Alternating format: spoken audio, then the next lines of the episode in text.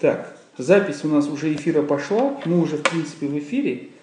И мы, как всегда, сейчас будем проверять, кто нас слышит. В эфире телефон студии 963 404 49 04. Сейчас мы его тоже запишем, может, вчера просили. Дай телефон позвонить. Так, вот напишу сейчас, звоните нам по, э, в студию. В студию тоже интересно. Нам и задавайте, и задавайте вопросы. Вопросы. Так. Сейчас напишем телефон 8 963 404 49 0 49 04. Вот мы сделаем вот так вот. Все равно все, что мы сейчас наговорим, все пойдет в, даже в записи, да, в словах мы это все выставляем в эфир. Семен Пашевич, значит, мы в эфире гражданского радио. Это своеобразное радио здесь, уважаемые радиослушатели. Кто нас первый раз слушает, э, слушает, хочу сказать, что Сульман Башевич впервые у нас в гостях, не по телефону. Мы ждем от вас интересных вопросов. Э, значит, я уже видел реакцию. Один слушатель написал, что вот здорово у Сульмана Башировича, он написал железобетонный, железобетонный хребет, он, по-моему, написал один вот в Твиттере. И этот ждет, не знаю, чего от эфира, но сегодня у нас Всемирный день защиты прав человека – и мы будем говорить именно о защите прав человека. А, и вообще о ценности как прав человека именно не для мира даже, да, а для Дагестана. И первый же провокационный вопрос, который Сульман Башевич я хочу задать. Э, вам не кажется, что это слишком символично, печально символично, что всеобщий день защиты прав человека 10 декабря мы похоронили Нельсона Манделу? Но я не стал бы это связывать, это чистая случайность. А что касается Международного дня защиты человека, то все-таки хотел бы э, дать немного, наверное, информацию о том, почему именно 10 декабря и почему вообще отмечается этот день. Дело в том, что в 1948 году была принята Всеобщая декларация прав человека.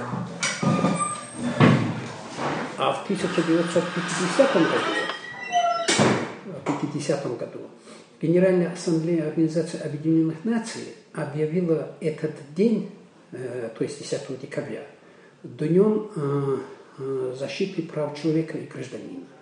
Это международный такой праздник. Почему все-таки была принята Всеобщая декларация прав человека, что к этому подтолкнуло Генассамблею Организации Объединенных Наций? Дело в том, что 20 век был трагическим веком. В 20 веке была Первая мировая война. Погибло 10 миллионов человек. А затем была и Вторая мировая война. Погибло около 60 миллионов человек. И человечество ужаснулось. Конечно, гибель такого огромного количества людей подтолкнула к тому, чтобы все-таки принять некий международный документ, хотя бы декларативного характера, где были бы расписаны права человека, и чтобы каждая страна, каждое государство – по крайней мере, в своих конституциях продекларировали эти основные, естественные, неотчуждаемые права и свободы человека и гражданина. И поэтому э, в 50 году э, Генеральная Ассамблея ООН объявила именно 10 декабря днем, Международным днем прав человека. И в сегодняшнем мире тоже, конечно, и э, Декларация прав человека, и защита прав человека – Э, является одной из э, огромных, э, важнейших проблем для любого государства, в том числе и для европейских демократических стран, в том числе и в Америке, и вообще во всем мире, да и в России тоже, и у нас в Дагестане тоже. Сулейман Башевич, а не кажется ли вам, что значит, это не очень хороший признак того, что человечество пришло, человечество пришло к формулированию, формализации в некий документ – о необходимости защиты прав человека, выставлении каких-то рамок и гарантий, как мы называем, создание некого международного инструмента, как мы юристы называем такие документы, только после того, как было погибло 60 миллионов человек. Ну, э, конечно, человечество развивается от низших ступеней к высшим ступеням. Оно развивается не только потому, что совершенствуется орудие труда, средства производства, производительных сил. Человечество развивается, потому что развивается интеллект – Э, человечество развивается цивилизационно, эволюционно. И, естественно, гибель 60 миллионов человек во Второй мировой войне, еще и Первой мировой войне около 10 миллионов человек, это подтолкнуло э, наиболее образованных, наиболее э, нравственных, наиболее гуманистически настроенных людей среди человечества к тому, чтобы подумать над тем, чтобы зафиксировать в соответствующем юридическом документе эти права и свободы и добиваться того, чтобы их соблюдали государства. Дело в том, что в принципе, то вся история человечества – это история войн, а война – это гибель людей. Э, какие, бы, какие бы ни были причины войны, и какими бы эти войны не были по своему виду и типу. Гражданские войны, революции, мировые войны, захватнические, отечественные, там гибнут люди.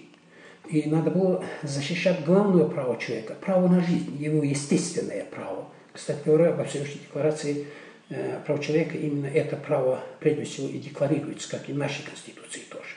Второй момент, почему надо было защищать права. Вот уже главное слово прозвучало – защищать. Значит, отстаивать надо было эти права. Их надо было не просто декларировать, и, и об этом надо было не только написать в этих документах, конституциях э, различных государств и во всеобщей декларации прав человека, но их надо было защищать. А от кого надо защищать права и свободы человека? А вот защищать надо от государства. И поэтому, в принципе, и, и сегодня тоже в мире, в любом государстве, вот это неизбежное, естественное, неотвратимое противостояние с одной стороны государства, а с другой стороны Э, общества и каждого человека, и гражданина с государством – это процесс объективный, он неизбежен.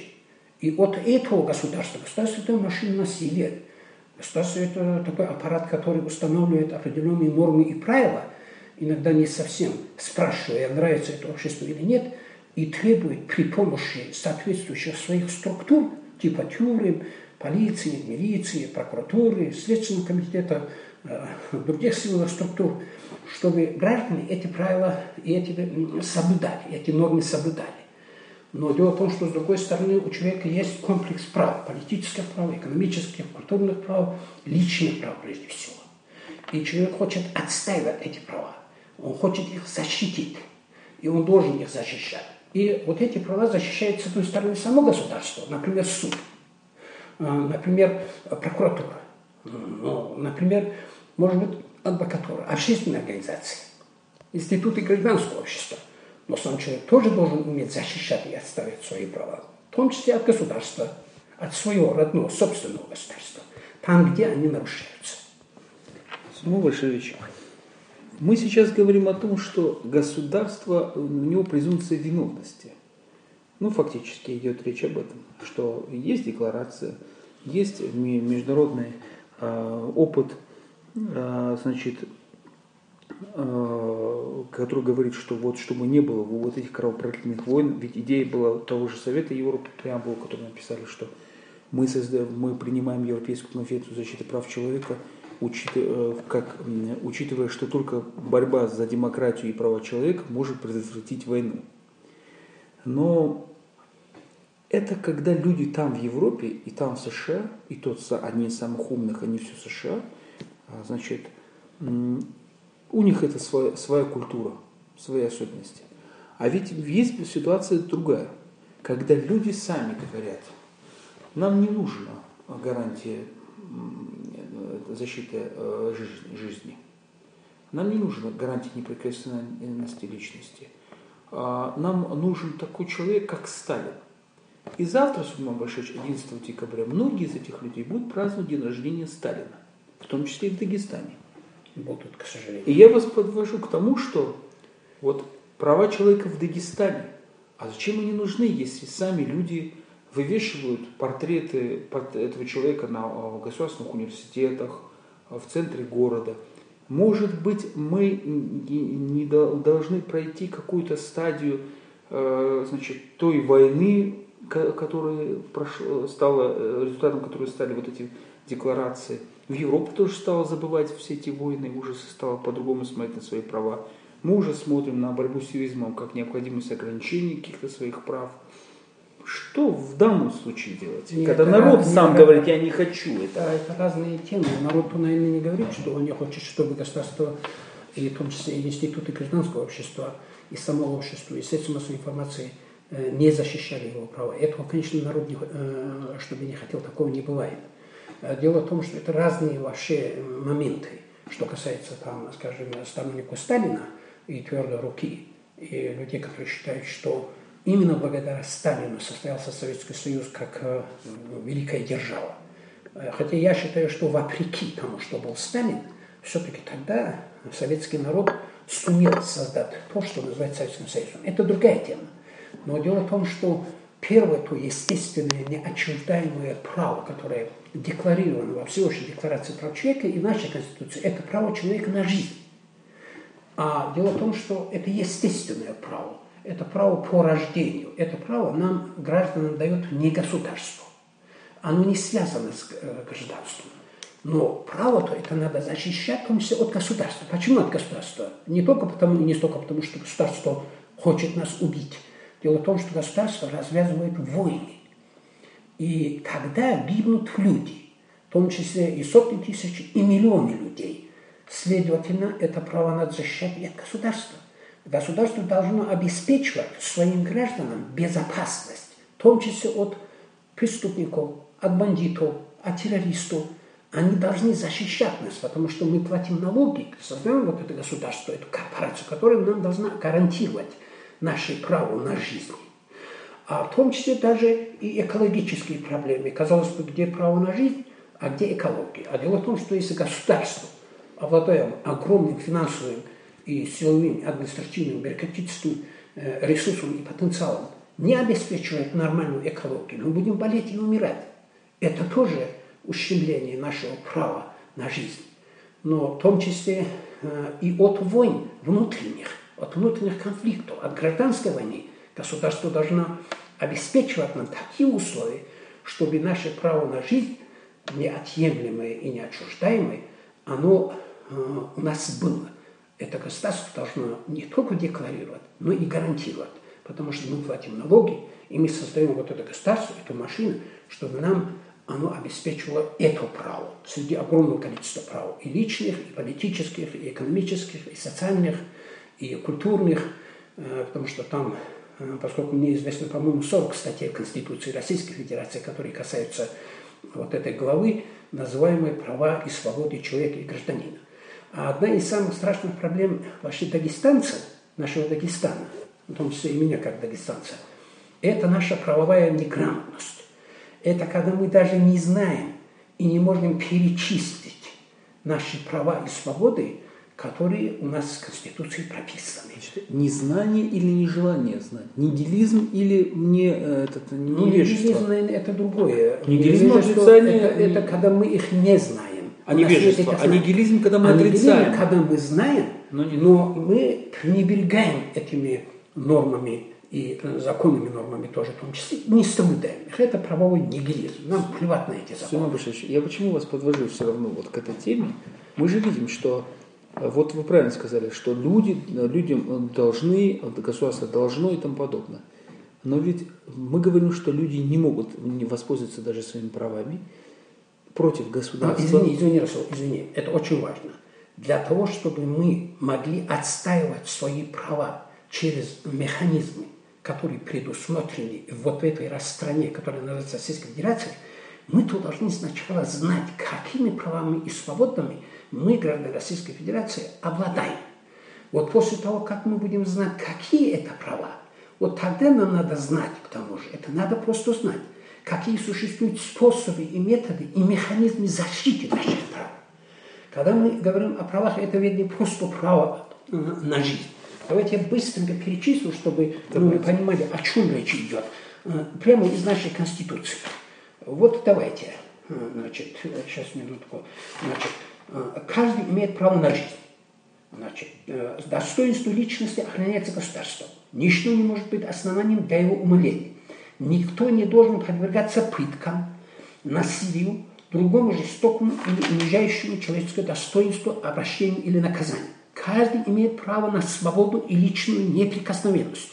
Арест, заключение под стражу и содержание под стражей допускаются только по судебному решению. Каждый имеет право на неприкосновенность частной жизни, личную и семейную тайну, защиту своей чести и доброго имени. Каждый имеет право на тайну переписки, телефонных переговоров, почтовых телеграфных сообщений, сбор, хранение, использование, распространение информации о частной жизни без его согласия не допускается. Органы госвласти и органы местного самоуправления, их должностные лица обязаны обеспечить каждому возможность ознакомления с документами и материалами, непосредственно затрагивающими его права и свободы. Жилище человека неприкосновенно. Никто не вправе проникнуть в жилище против воли проживающих в нем лиц, иначе как в случаях предусмотрено законом. Каждый вправе определять и указывать свою национальную принадлежность самостоятельно. Никто не вправе заставить его указать его национальность.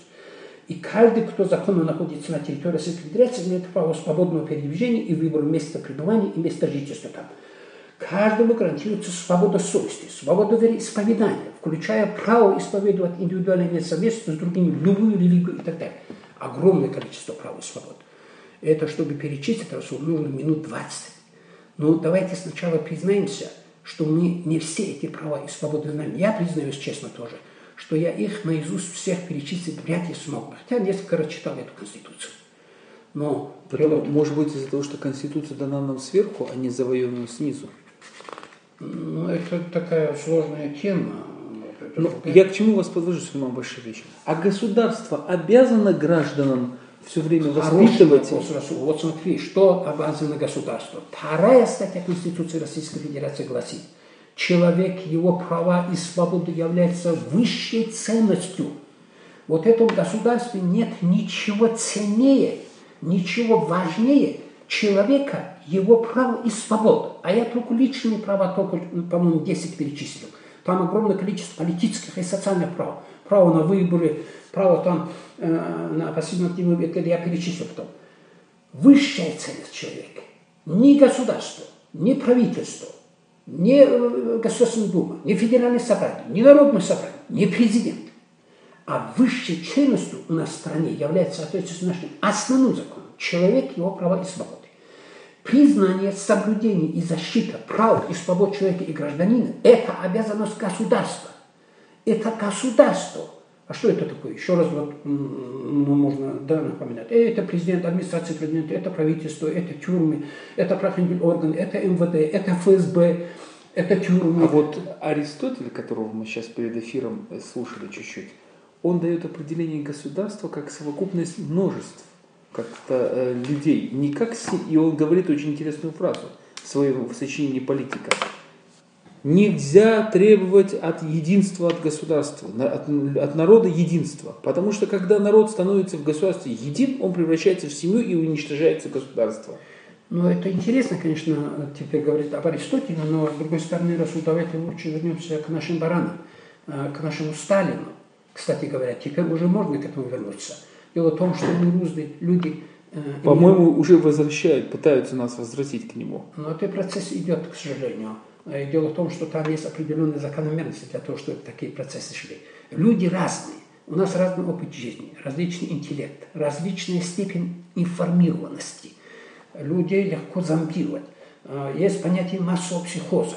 А, но, конечно, когда людям внушают, что именно благодаря Сталину состоялся Советский Союз, и это был величайший государственный и политический деятель, и это внушает им с момента рождения, они в это начинают верить.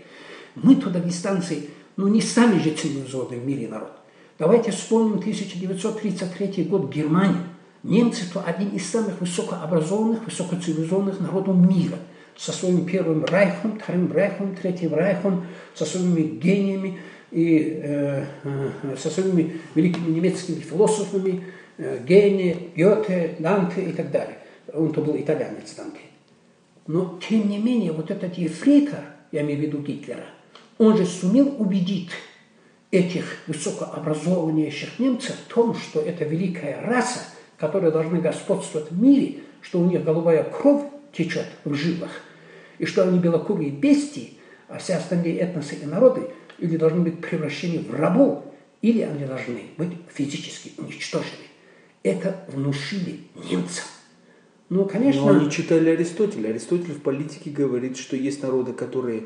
Да, Аристотеля, как... Расул, к сожалению, читает... читают не все, это первое. И второе, не все, кто читает Аристотеля, Гераклита, Демокрита, Тита Лукреция Кара, лорда Джорджа Гордона Нойля, Байрона, Аристотеля, там, Сервантеса, и в том числе Смуга я Башевич, сажу на пожале- Абу-Бакра Пожалейте, Ибн это дагестанское радио. И вот А вы столько слов сказали сейчас. Нет, но тем не менее не все, кто их читает, становятся гуманистами. Это очень сложная тема. Это тяжелейшая тема. И когда мы говорим о правах, это же не просто право на жизнь, там неприкосновенность жилища, там э, не, не подвергать попыткам и так далее. В Дагестане то в основном нарушаются э, социальные права человека. Э, В принципе, когда речь идет, там же сказано, то есть государство гарантирует нам нашу честь и достоинство. А на каждом шагу честь и достоинство то дагестанца, который должно гарантировать государство в лице наших чиновников, оно же растапливается. А кем? Не дагестанцам ли в погонах? Дагестанцы и в погонах, и без погон тоже, когда они злоупотребляют своим служебным положением.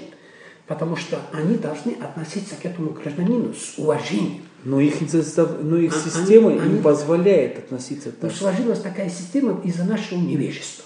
То Это есть? страшная проблема Дагестана – невежество. А, И, естественно, а, из-за этого происходит то, что происходит. Тогда, когда не только люди в погонах, почему мы об этом говорим, а мэр, а это глава муниципального образования, это глава администрации, а начальник любого управления, гражданские люди, которые сидят, а министерство. Попробуйте туда пройти. Как он будет на тебя смотреть, особенно если ты не одет в Гермесах и в Луи Виттонах. Нет, сейчас, Там чер- сейчас человека- черкесских. Ну да, это такая тема, конечно, интересная, но лучше оставим. Э, Таким образом, э, эти права, то, там, в принципе, то этот чиновник, он слуга народа. Мы должны вспомнить э, главную статью нашей Конституции.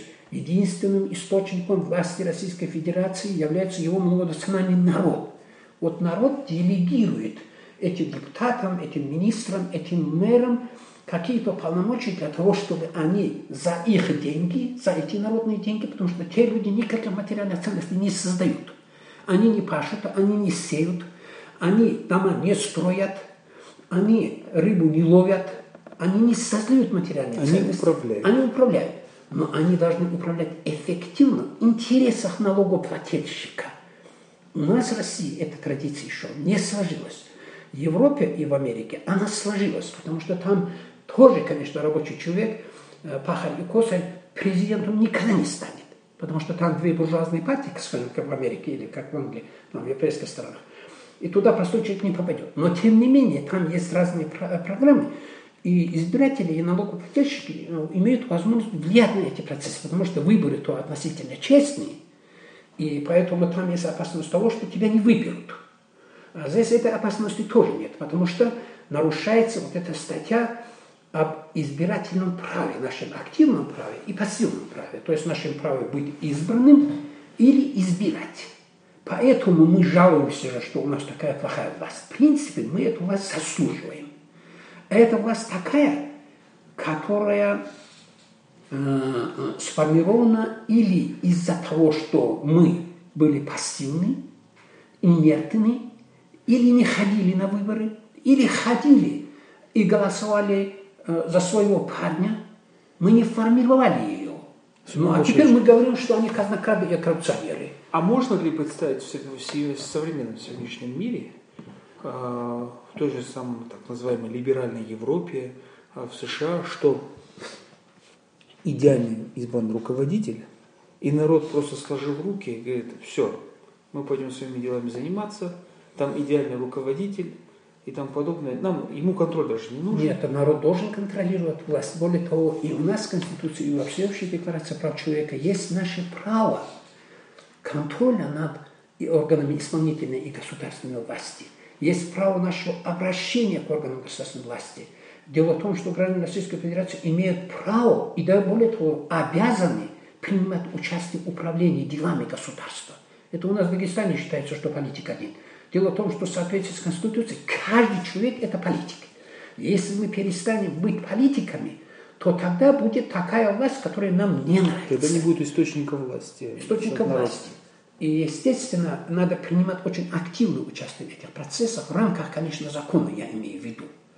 И э, поэтому происходит то, что происходит в этом отношении и насчет выборов, и насчет власти, насчет соблюдения прав и свобод человека и гражданина, особенно что касается социальных и экономических э, прав. Мы об этом почему-то не говорим. принцип равенства перед законом и перед Конституцией всех граждан, независимо от национальности, там, расового происхождения, религиозного, религиозных верований, они же реально, мы же уже чувствуем, когда читаем эти статьи Конституции, что у них все соблюдается.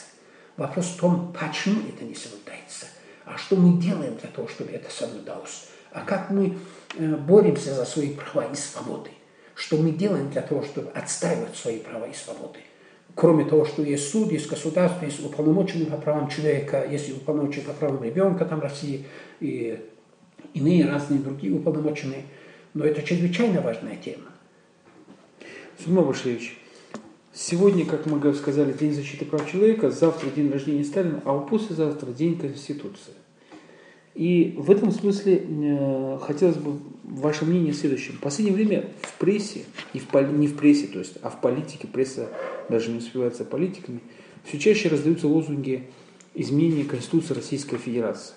Ну, понятно, что я по возрасту не совсем, я-то помню, когда ее принимали, но не совсем, конечно, не был участником политических событий, тех дел, дел и тому подобное. Но сейчас, допустим, а, предлагают поменять преамбулу, установить особую роль а, православной церкви, поменять, э, ну сейчас уже фактически поменяют, поменяли уже Конституцию все судебные власти, уничтожили арбитражный, высший арбитражный суд. Значит, и тому подобное. Вот тут интересно, э, просто хотел бы ваш комментарий. Дело в том, что я эксперт Совета по правам человека по президенте, и Совет принял такое заявление о незыблемости Конституции.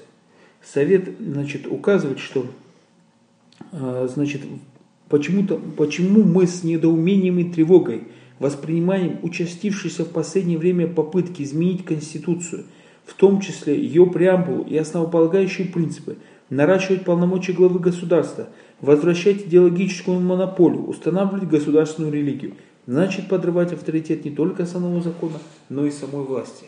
Ведь проблема в чем стоит? Что мы получили идеи права после развала Советского Союза с Европы.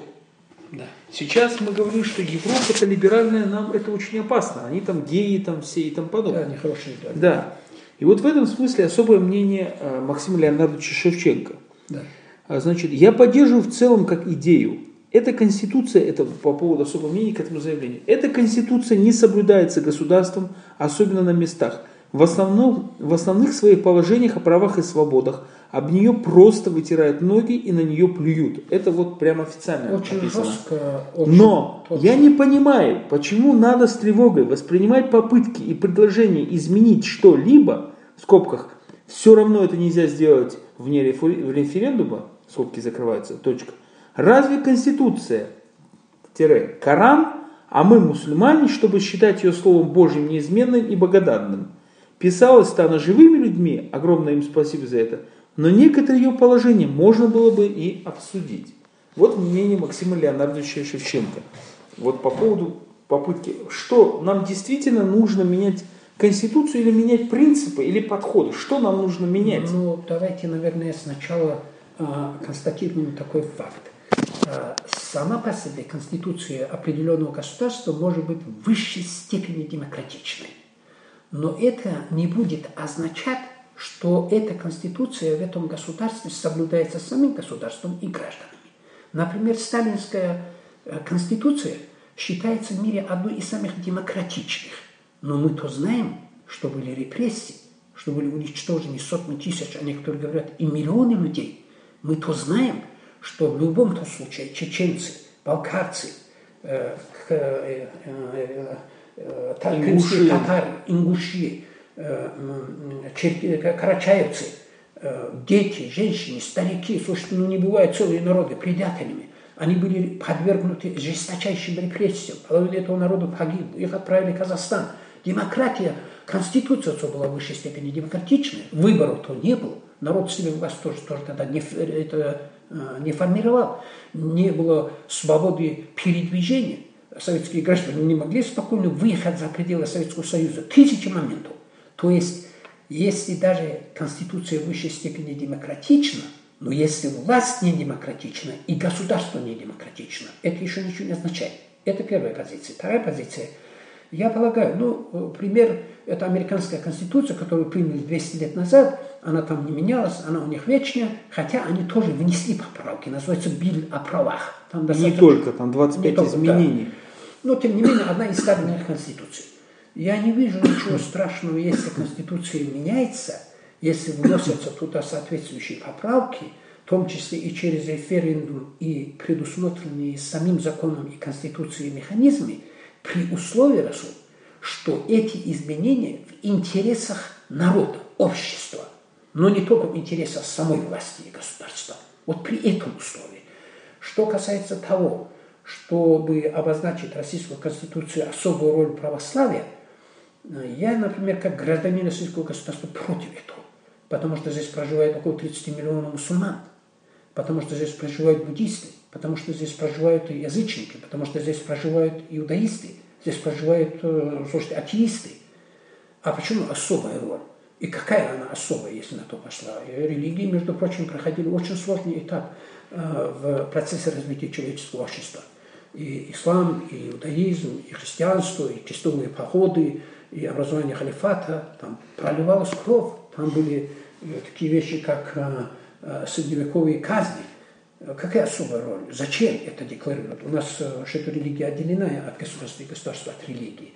Но менять Конституцию можно и даже нужно, если речь идет об том, чтобы еще более расширить права и свободы человека – чтобы эти изменения реально приводили к тому, что социальный уровень населения становится лучше. Ну, растут зарплаты, там, скажем, меньше безработицы, э, не будет терроризма, э, э, силовые структуры будут, как им и положено, заниматься только единственной задачей. А, кстати говоря, знаете, чем должна заниматься полиция в соответствии с законом о полиции?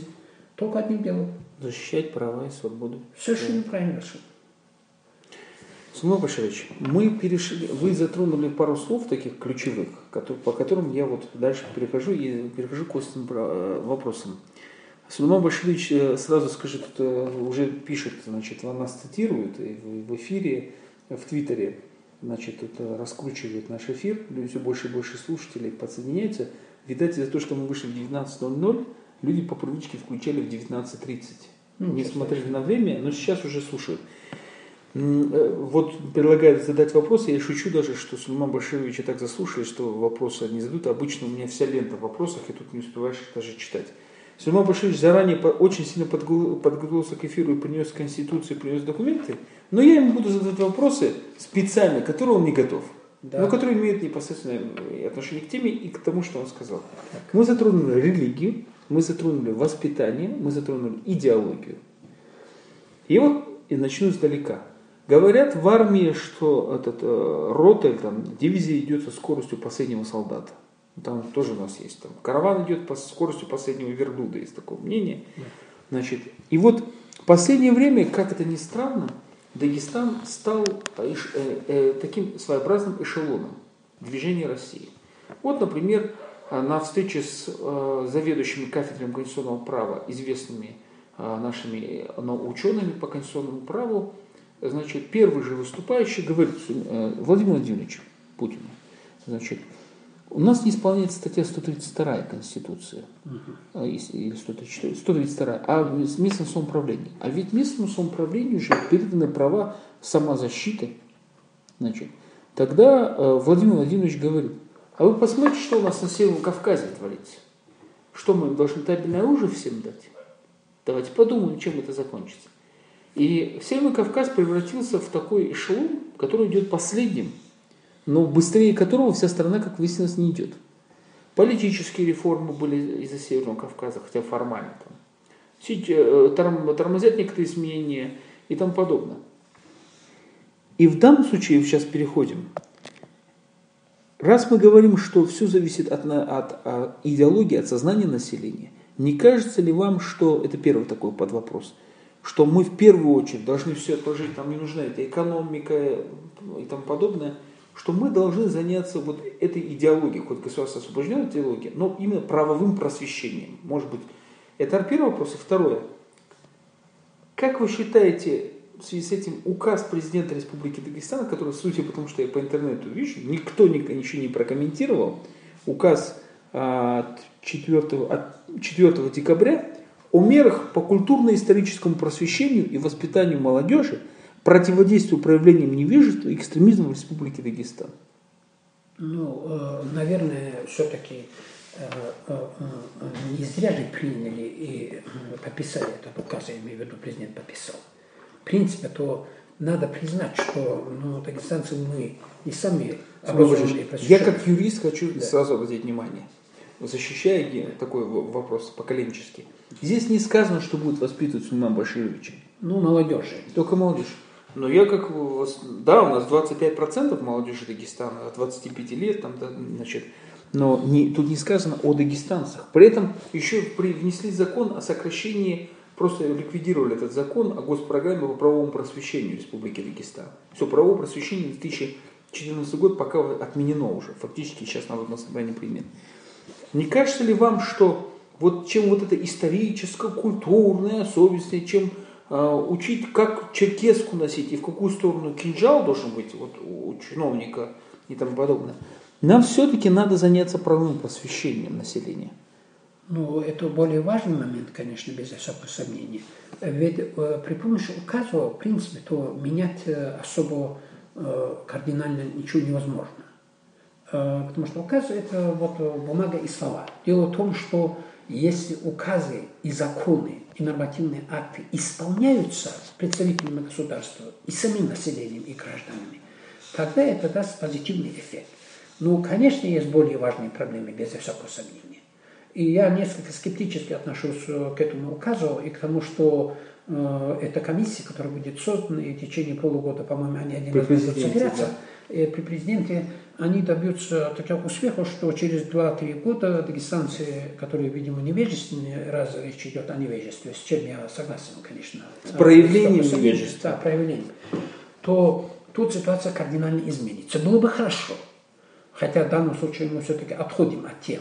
Там был и другой, кстати, указ, имеющий непосредственное отношение к правам и свободе человека. Это указ об этих льготах, президентом не указ, и руководителем. А закон Народного собрания. Закон Народного собрания, я прошу прощения, да. я юрист, и поэтому я, ну, видимо, несколько неудачно назвал этот э, документ. Э, вот тот указ, вот он мне однозначно не нравится. Он и безнравственен, тот, тот закон, который принял Народное собрание о льготах. Я имею в виду, когда и дети, и семьи, и сами главы руководители, э, президенты Дагестана, которые уходят на пенсию – они будут э, за счет налогоплательщика получать 75%, по-моему, дополнительно да, к этим пенсиям оклада, там у них специальная mm-hmm. связь, там, значит, э, э, охрана помощи правоохранительных органов, там звонок, да? Нет, нет, нет, это нам а, просто да. Твиттер сообщение пришло. То есть огромная сумма денег на, на наших налогоплательщиков будет уходить для того, чтобы обеспечивать райскую жизнь этим людям, которые почему-то в Дагестане вовсе бедными людьми не являются. Я вот плохо себе представляю, чтобы, скажем, Магомед Магомед Али бедный человек. Он что, нуждается в том, чтобы ему вот это все выделяли? Почему он такой богатый? Это такая, знаете, сложная тема, об этом надо говорить месяцами. Вовсе не является бедным человеком, конечно, Мухуги Батучи тоже. Хотя, наверное, из них он наиболее бедный. Я не думаю, что тем более Магомед Салам на него не распространяется, так как он сейчас госслужащий. Да, да. В том числе сам Рамазан тоже, я не думаю, что он бедным человеком отсюда уходит. Когда человек становится в Дагестане президентом, он уходит, как правило, богатым человеком. Так У вот, него много родственников, богатых Это никуда не годится в этих условиях Дагестана.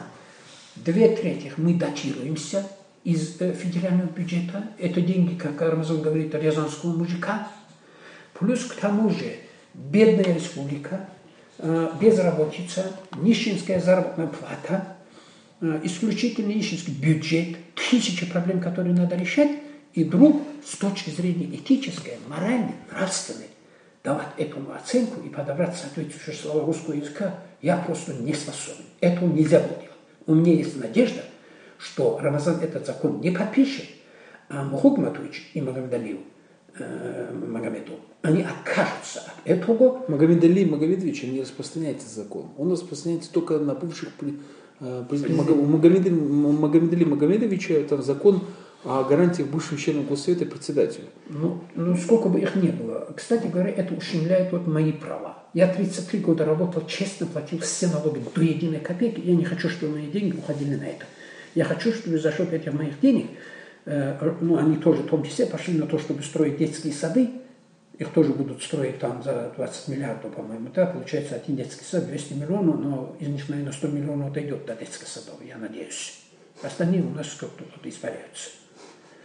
Аннигиляция материи называется. Исчезает. Повышенная. В Дагестане повышенная. Да, вопреки законам физики. Она не должна исчезать. Ну вот э, это уже ущемляет мои права. Это безо всякого сомнения. Они бы лучше пошли на образование, на здравоохранение, на лекарства, на то, чтобы повысить пенсии, э, которых 6-7-8 тысяч рублей, да, вот в среднем, а у некоторых 4 тысячи рублей. Поэтому это никуда не годится. Ну, Сулейман Баширович, а воз, вот возвращаясь все-таки, э, тогда получается такой вывод. Ведь государству, по сути же, невыгодно образовывать людей, которые будут надзирать за государством. А, выгодно. Государству невыгодно, чтобы граждане, которые живут в этом государстве, были необразованными, непросвещенными э, и невежественными. Ну, Потому судя что... по тем шагам, которые сейчас есть. Я вам просто приведу пример, потому что я приведу, почему я задаю вопрос, потому что за, тут пришел вопрос в Твиттере, я вас медленно подвожу. Это хитро. А, вот цифры, пока не, не закрыли еще эту программу. В Дагестане от полу, полутора до трех миллионов по специальной программе, принятой Народным собранием, тратится в год от полутора до трех миллионов в год на правое просвещение в Дагестане. Как будто мы там в Европе, в Европе мы больше тратится. Значит, и при этом 40 миллионов в год на поддержание религиозных организаций. 40 миллионов в год. И вопрос с Твиттера, Сулейман Башевич, пишет наш э, Нурадинов Магомед, предприниматель, не, каж, не кажется, что демократия в странах, где основная часть населения мусульмане, не подходит. Нету практически ни одной страны исламской с нормальной демократией. Вы согласны? спрашивает. Ну, знаете, очень сложно лаконично ответить на этот вопрос. Дело в том, что констатировать, конечно, приходится, что в современном исламском мире, то есть исламских странах, ведь туда относятся и Ирак, и Афганистан, и Пакистан, но в том числе и Эмираты, там высочайший уровень жизни, Катар, Оман, Саудовская Аравия, это же богатейшие страны тоже в том числе. Другое дело – демократия. То есть все-таки давайте вспомним, что это такое, и насколько это нам нужно и не нужно, и как эти нормы реализуются. Это все-таки честные, прямые выборы. Это когда народ формирует себе власть. Это контроль граждан над властью. Это свободные и независимые средства массовой информации. Это общественные институты. Это институты гражданского общества, которые контролируют эту власть. Это тысячи моментов. Это свобода передвижения. Это соблюдение вот этих всех прав и свобод, которые гарантированы нашей Конституцией в данном случае. Но вот говорит о том, что из-за ислама там нет, скажем, европейской демократии, нам она же тоже многим не нравится, потому что мы видим там тоже очень много недостатков. Не только то отношение, что там, скажем, неправильная ориентация людей, огромное количество, и они там принимают законы, которые разрешают однополые браки. Это, конечно, омерзительно. Это без всякого сомнения. Но почему отстает исламский мир? А вот период халифата с 7 века по 12 век – там же была настоящая, в принципе, то демократия. Поверьте мне, если об этом можно было говорить, я рекомендую прочитать э, четыре тома Ас-Саляби, э, которые называются Халиф Умар, Халиф Абу Бакр, Халиф Усман и Халиф Али. Э, долго об этом говорит. Но надо же подумать и над тем, почему одни государства, одни страны, одни народы являются и с точки зрения политической настройки демократическими, свободными – но и с точки зрения экономики являются развитыми, э, а другие нет. Там же тысячи факторов. Почему-то учитывается только исламский фактор. А фактор э, природно-географический, э, фактор климатический, фактор в том числе вот, ментальности в Сингапуре, то и Японии. Но смотрите на карту что такое Япония и Сингапур, и вот эта Южная Корея по сравнению с огромной Россией, которая занимает по своей территории первое место в мире. Слушайте, ну несколько островков, Хансио Хоккайдо или что-то там такое. Японское чудо.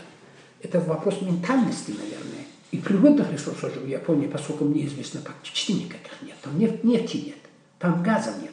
В современном мире, для современной экономики. Они были обречены на процветание в связи с тем, что у них нет нефти и газа. Но вот как-то нелогично же получается. За счет чего тогда они создали то ли третью, то ли четвертую экономику мира? Поэтому я не думаю, что ислам – это фактор, который препятствует развитию э, демократии э, и, скажем, экономики особенно.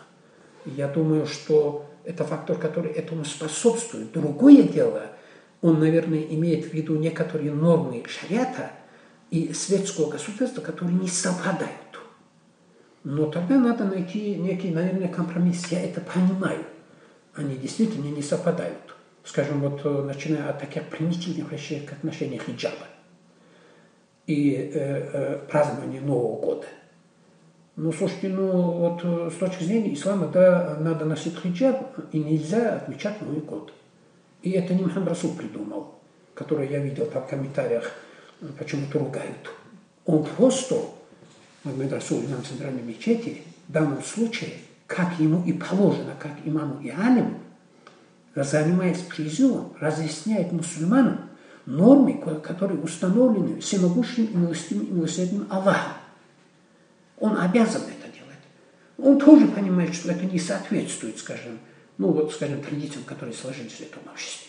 Но он обязан эту правду говорить. Эти противоречия существуют. И это очень сложно. И здесь, если говорить о правах и свободах человека с точки зрения исламской, с точки зрения исторической, с точки зрения этнической, а они же тоже по-разному понимаются. И сегодня тоже, кстати, вот ты говорил о Манделе. Там не все считают, что это великий политический государственный деятель. Многие считают его диктатором и тираном, потому что вместо белой э, расовой э, тирании там им была установлена некая черная расовая, э, скажем, тирания. И много других моментов, о которых говорил Но белые уважают тиранов, поэтому нет, тиранов, я думаю, никто не уважает, кроме самих тиранов. Потому что тирания – это одна из самых худших форм и кровавых форм управления народом и обществом. И поэтому тема ислама и государства, тема э, современного ислама и э, взаимоотношения современной дагестанской власти и российского государства, она сложная тема. Это требует э, другого осмысления, и в течение нескольких минут по радио это не скажешь это слишком сложный э, процесс. И ну вот вы фактически ответили только что на мой вопрос, который я хотел подвести к выводу очень неприятному. Если это такая сложная тема для Дагестана, именно для Дагестана, тогда, наверное, следует признать, что вот эти принципы, то, что мы говорим, во-первых, а, мы не знаем, ну, большинство населения, б, мы их не понимаем, значит, эти принципы, а, и э, получается, что мы их еще не восприняли, эти принципы. И это значит, что вот с чего мы начали эту программу, и цель нашей была программа понять, осознать, если это так, что вот эти ценности защиты прав человека мы не восприняли и не знаем либеральные ценности, и как судя по тем вопросам, которые приходят... А, извиняюсь, дело в том, что Дагестан очень сложный конгломерат, сумма и совокупность людей, народу, этносов, разных социальных слоев Правильно. и групп. У нас нет в Дагестане единого понимания неких нравственных идеологических ценностей. Мы слишком разные, не только с точки зрения отношения к религии, когда одна часть это ваби, э, салафиты, вторая часть суфисты, э, а третья часть атеисты, а четвертая часть вообще люди, которые не атеистами не являются, не верующими, потому что им вообще на все плевать. Но дело в том, что с точки зрения отношения к собственности Дагестане 10-15% богатейших людей, которые за 20 лет ограбили и нахапали и наворовали все, что здесь можно было и нельзя было, и около 20-30% людей, которые живут за чертой бедности, это надо признать. И мы относимся к разным этносам тоже, каким мы были единым народом дагестанским, тем не менее между нами различия тоже есть. То есть мы слишком разные, у нас нет общих ценностей, мы общепризнанных Конечно, есть, э, э, которые, ну, безо всякого сомнения являются э, ну, общепризнанными тоже. Но есть различные, различные отношения к этим ценностям. И это и серьезная проблема Дагестана. Вот возвращаясь к тому, что надо было потратить на правовое просвещение и борьбу против правового нигилизма больше денег, я с этим абсолютно согласен. Ведь мы все время говорим о том, что у нас не соблюдает закон. Что такое коррупция? Несоблюдение закона и нарушение прав человека. Что такое казнократство и взяточничество? Не, несоблюдение закона, нарушение закона и нарушение прав и свобод человека и гражданина. Вот у нас это расцветает. Что такое агрессивность дагестанская, озлобленность, эти наши массовые драки, эти убийства, этот, этот э, терроризм. Это нарушение закона и нарушение прав и свобод человека и гражданина. То есть получается практически у нас огромное неуважение к закону. Его не соблюдает. Особенно если ты занимаешь хорошую должность, э, за тобой мощный клан, у тебя личная дружина, еще 20 джипов, да ты плевал на этот закон. И мы это на каждом шагу видим. Тогда, получается, это же чрезвычайно важная проблема. Но в России это исторически всегда было так. Кто-то из великих говорил, что э, жестокость и суровость российского закона компенсируется необязательностью их соблюдения. Это очень плохо, потому что нормальное государство, нормальная цивилизация, они не могут быть нормальными, передовыми, продвинутыми, современными, если в этом государстве э, э, все без исключения не соблюдают закон. И чем больше людей соблюдают этот закон, и э, больше людей, которые понимают, что такое закон, и уважают этот закон, тем крепче эта власть и это государство, и тем крепче они функционируют. А, а что значит правовое просвещение? Это же целая стратегия, целая концепция. Там целое, огромное количество различных пунктов. Это школы, это в том числе религиозные учебные заведения, это высшие учебные заведения – это в том числе э, э, э, орган исполнительной власти. А вы уверены, что все юристы очень хорошо знают закон? Я не юрист. Нет, я думаю, что знание и понимание закона – это разные вещи. Очень разные вещи. Но сначала-то надо все-таки знать разум. Вот когда человек знает эти законы, все законы знать человек не может. Это физически невозможно. То количество законов, которые принимает Государственный Дом Российской Федерации, столь велико, что это, наверное, течение человеческой жизни он прочитать не может. Но есть законы, которые человек обязан знать. Вот водитель же обязан знать закон, который называется о правилах уличного движения. Но он обязан быть. Если он не будет знать, он не будет соблюдать. А это приведет к тому, что он раздавит людей или сам. Но врач то должен знать законы, которые регламентируют вопросы здравоохранения. Учитель же должен знать закон об образовании. Работник же милиции, полиции, да, должен знать закон, который называется закон о полиции Российской Федерации. ФСБшник должен знать закон о Федеральной службе безопасности Российской Федерации. То есть мы должны знать Конституцию Российской Федерации, Всеобщую декларацию прав человека и все эти наши права и свободы. Это одно знание. Но после этого вторая тема уже. Как сделать так, чтобы эти законы, эти нормы соблюдались. И более того, государство соблюдало и защищало права и свободы человека. Там, когда перечитываешь, вы, пожалуйста, кто слушает, еще раз возьмите сегодня уроки, не поленитесь. Откройте интернет, я знаю, что твои слушатели это интеллектуальные люди. Э, Всеобщую декларацию прав человека и Конституцию России. Блистательная Конституция. Но Максим Шевченко очень жестко там сказал, что они плевать не хотели на эту Конституцию. Мне не хочется говорить об основном законе так. Я взрослый человек и привык жить, э, э, все-таки соблюдая закон. Но, с другой стороны, когда читаешь это все, закон, все эти права об образовании, о жилище, о неприкосновенности личности, о здравоохранении, о семье, э, э, на охрану здоровья и материнства э, и так далее, и так далее, ты вдруг приходишь к выводу о том, что у тебя права есть, но они не соблюдаются и со стороны государства, и со стороны общества тоже – Хотя право это не означает, по-моему, что государство именно так и должно поступать. То есть право на жилище не означает, что государство должно каждому из нас подарить дом. Это не гарантия. Это не гарантия. Это надо тоже понимать. Но право на жизнь означает, что государство должно обеспечить нам нашу жизнь. Оно должно сделать так, чтобы нас никто не убил и кто не навредил нашему здоровью. Это вот э, различные моменты. Закон права об образовании. У нас же принятый закон, соответствии с которым мы, э, граждане Российской Федерации, имеют право на бесплатное э, среднее образование, в том числе и высшее тоже, и послевузовское тоже. Но там уже появились федеральные законы, ну, который принимается на основе Конституции, где регламентируется, что есть платное образование параллельно с этим бесплатным образованием. И медицина тоже так, и частная медицина очень, очень сложно.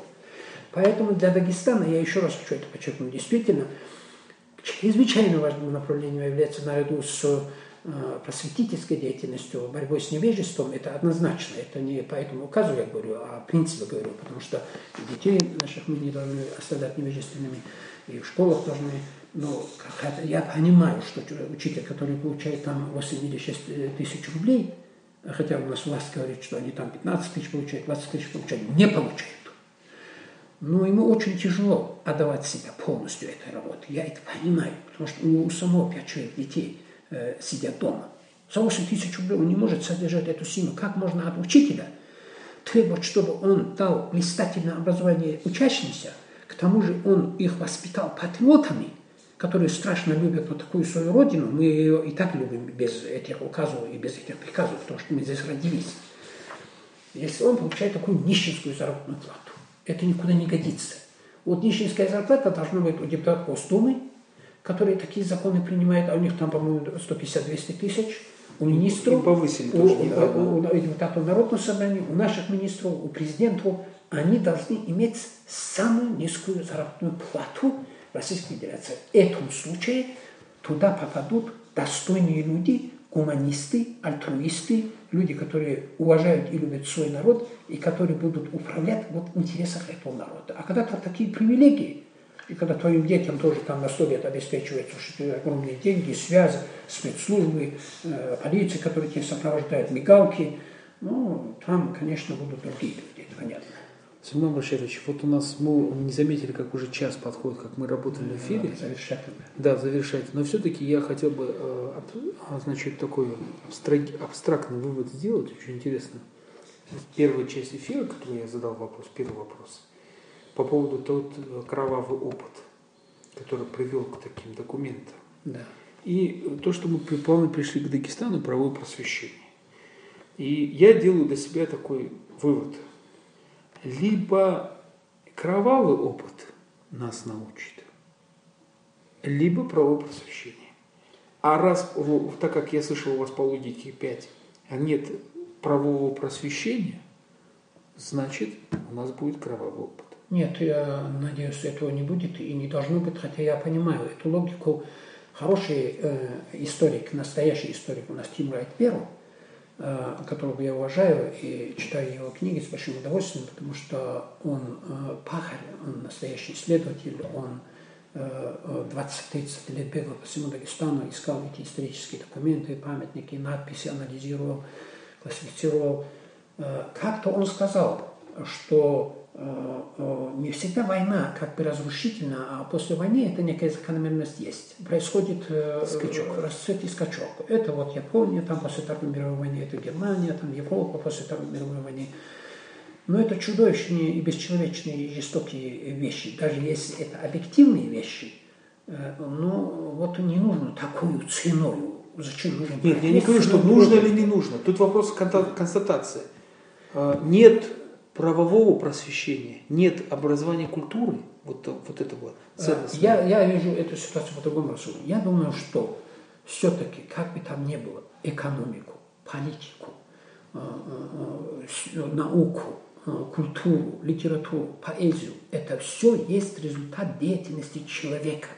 В том числе государство, власть – это тоже механизмы, где функционирует человек – вот я полагаю, что, особенно в условиях Дагестана, если мэрами, руководителями этих администраций, управлений, федеральных служб, членами правительства, э, э, президентской администрации работать будут в высшей степени нравственные люди, э, люди высокообразованные, люди, которые искренне, ну, если верующий человек ради Аллаха, потому что это высшее служение – а если даже он атеист просто потому, что он понимает, что, слушайте, невозможно управлять и жить в условиях лжи, лицемерия, обмана, э, роскоши одних, нищеты других, социального расслоения, беззакония, беспредела, беспринципности, э, разворовывания, казнократства, коррупции.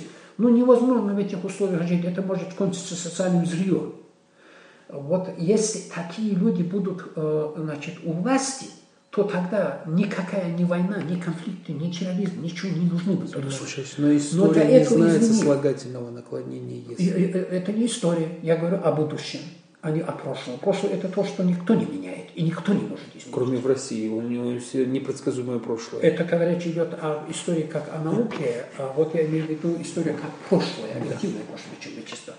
И почему такие люди не находятся у власти? А вот по нашей с тобой, в том числе лично, и по вине наших дагестанцев, которые, выражаясь хасавитовским стилем, очень иммобильны, то есть инертны, равнодушны. В Хасиуте стали вы э, не, не читать около, Культурно-интеллектуальный центр Дагестана, что приезжаешь Хасавитовцы. Иммобильны. Вот, да, иммобилизм. Ну, не нервность, социальная нервность, равнодушие людей, что это меня не касается, что это не для меня. Моя мать всю жизнь моему отцу говорила и мне говорит, какое тебе дело, что они воруют деньги у Якумата.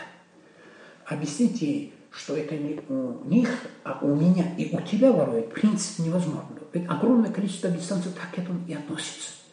Вот это надо сломать общественное сознание. Люди должны понимать, что они есть единственный источник власти в соответствии с Конституцией.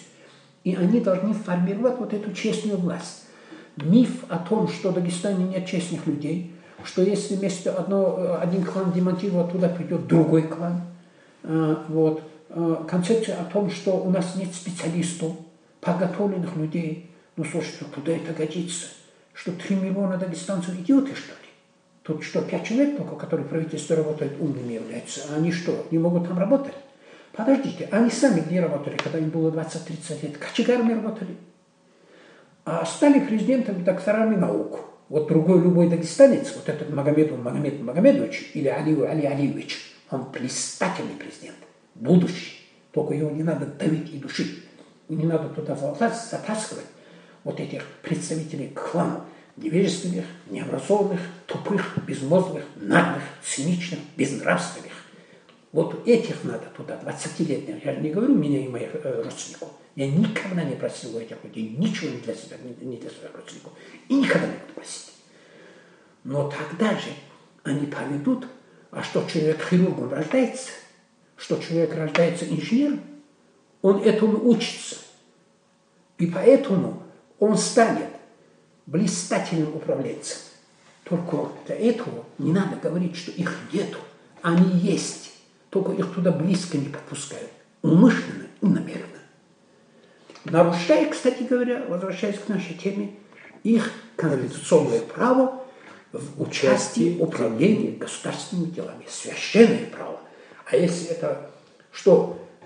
Э, Около миллиона дагестанцев живут за пределами нашей республики. Я знаю, сколько в Питере, в Москве, в России, как мы говорим, как будто это другое государство, мы это говорим. В том числе учатся и уже окончили Кембридж, Гарварды, Оксфорды, Сорбонны, блистательно образованные. И кто их сюда пустит? Кто их сюда приглашает? Зачем говорить, что их не существует? Они есть, но они знают, что здесь они не нужны, они здесь не востребованы. Я знаю компьютерщика, молодого парня, который тут у нас жил в Дагестане, работал за 8 тысяч рублей, сидел, потом уехал вместе со своей супругой в Москву, три года работал там в какой-то фирме коммерческой, там их увидели австралийцы, пригласили в Мельбурн, уже 6 лет, по-моему, оба живут там, богатейшие люди, огромным уважением пользуются. Я прошу прощения у дагестанцев, что я забыл фамилию этого блистательного интеллектуала э, дагестанца Лезгина, который работал в Америке в одном из университетов и который погиб пару лет тому назад А, это во время хим- химик. химик, Химик, он- химик, биолог. Он был из Бунакска, по-моему. Да. Он, да, да, И, кстати говоря, Вау. Ричмонд, Ричмондский университет, они там даже учредили в его честь э, специальный ежегодный приз в этом университете, в этом штате. И каждый год они его вручают самым подготовленным и самым способным и талантливым э, студентам, аспирантам и ученым. А что он здесь, когда работал, и здесь учился он, и здесь в ВГУ, по-моему, он там работал, он кому нужен был? Но здесь вопрос другой, Сумай за все-таки попытаясь закруглить нашу тему. Так все-таки Что для нас сегодня важнее для Дагестана? Бюджет или вот эта ценность прав человека, ценность правил игры установленных? Важно, чтобы бюджет не воровали. Важно, чтобы э, бюджет оставили в покое. Важно, чтобы бюджетные деньги, которые состоят из наших налогов, они были направлены туда, куда они должны идти. Они идти должны для того, чтобы развивать экономику, увеличивать заработную плату, создавать рабочие места, строить школы и детские садики, заводы и фабрики, развивать сельское хозяйство, туризм. Не надо их воровать. Вот что важно для Дагестана. И правильно Рамазан в этом отношении говорит, что самый главный дефицит Дагестана – это дефицит совести. Поварский даже добавил «ях и намус». Вот это действительно чистосердечное признание. По-моему, в соответствии с вашим уголовным кодексом, это обстоятельство является а, смягчающим степенью виновности. Оформляется явка с повинность, Сергей. Раскаяние тоже в суде принимается. Я, я все понимаю, Сергей Баширович, на этой, я не знаю, оптимистическая ноте или нет, за 40 минут говорить про, и за час говорить о всеобщей декларации прав человека и правах человека – было трудно, но поэтому я с самого начала сказал, что я буду задавать вопросы такие, очень немножко странные, но будут касаться прав человека.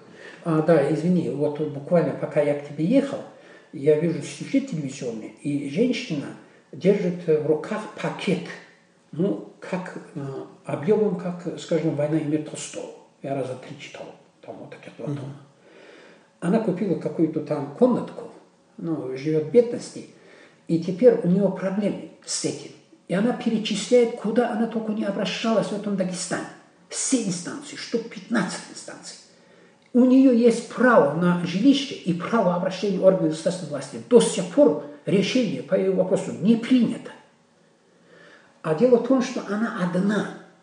Она и не умеет защищать эти свои права и свободы. И мы знаем, какие у нас структуры государственные тоже, как они относятся к этим бедным людям.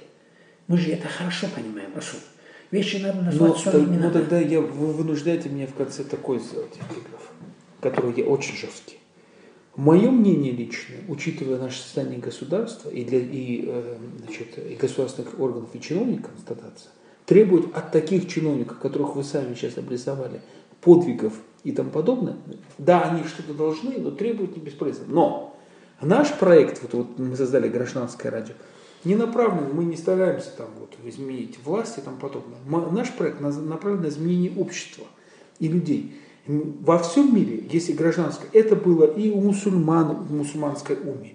Главное не имам, а умма, которая скидывает деньги. Имам может сказать, вот этой женщине нужно, вот просто она ко мне обратилась. Значит, а, так же самое, есть какие-то фонды благотворительные. Пока сами люди не научатся первее государства оказывать помощь, когда читаешь и э, историю этих великих университетов, Кембриджа, американских университетов, не помню, как называется университет, из истории этого университета, его построили э, религиозная община.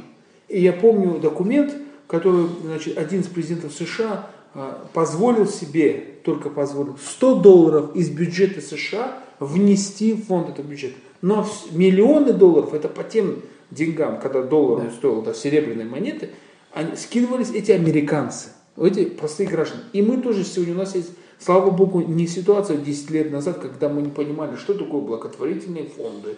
Мы думали, это где-то банки кто-то ворует, кто-то мечеть только нес. Сейчас, конечно, есть благотворительные фонды и тому подобное. И прежде всего, я вот против того, чтобы вот этот вектор был направлен, направлен на государство. Да, вот в том же самом положении об администрации президента Республики Дагестан написано, что она занимается а, обеспечением жильем по социальному найму а дагестанцев с особыми заслугами перед Дагестаном, э, нет, там даже не написано дагестанцев, а за особые заслуги перед Дагестаном по поручению президента Республики Дагестан. По, поруч... по поручению президента Республики Дагестан. Да, он может, но он там заслуги какие-то, покажите. Да, он может. Но надеяться на государство, я считаю, не стоит. Я считаю, что общество само, мы должны научиться. И слава Богу, на самом деле, вот эти последние два года меня на самом деле очень сильно радует. Молодежь и общество дагестанское стало совсем другим.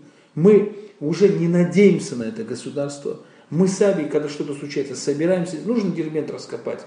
Собрались 100 человек на четырех газелях, поехали раскопать.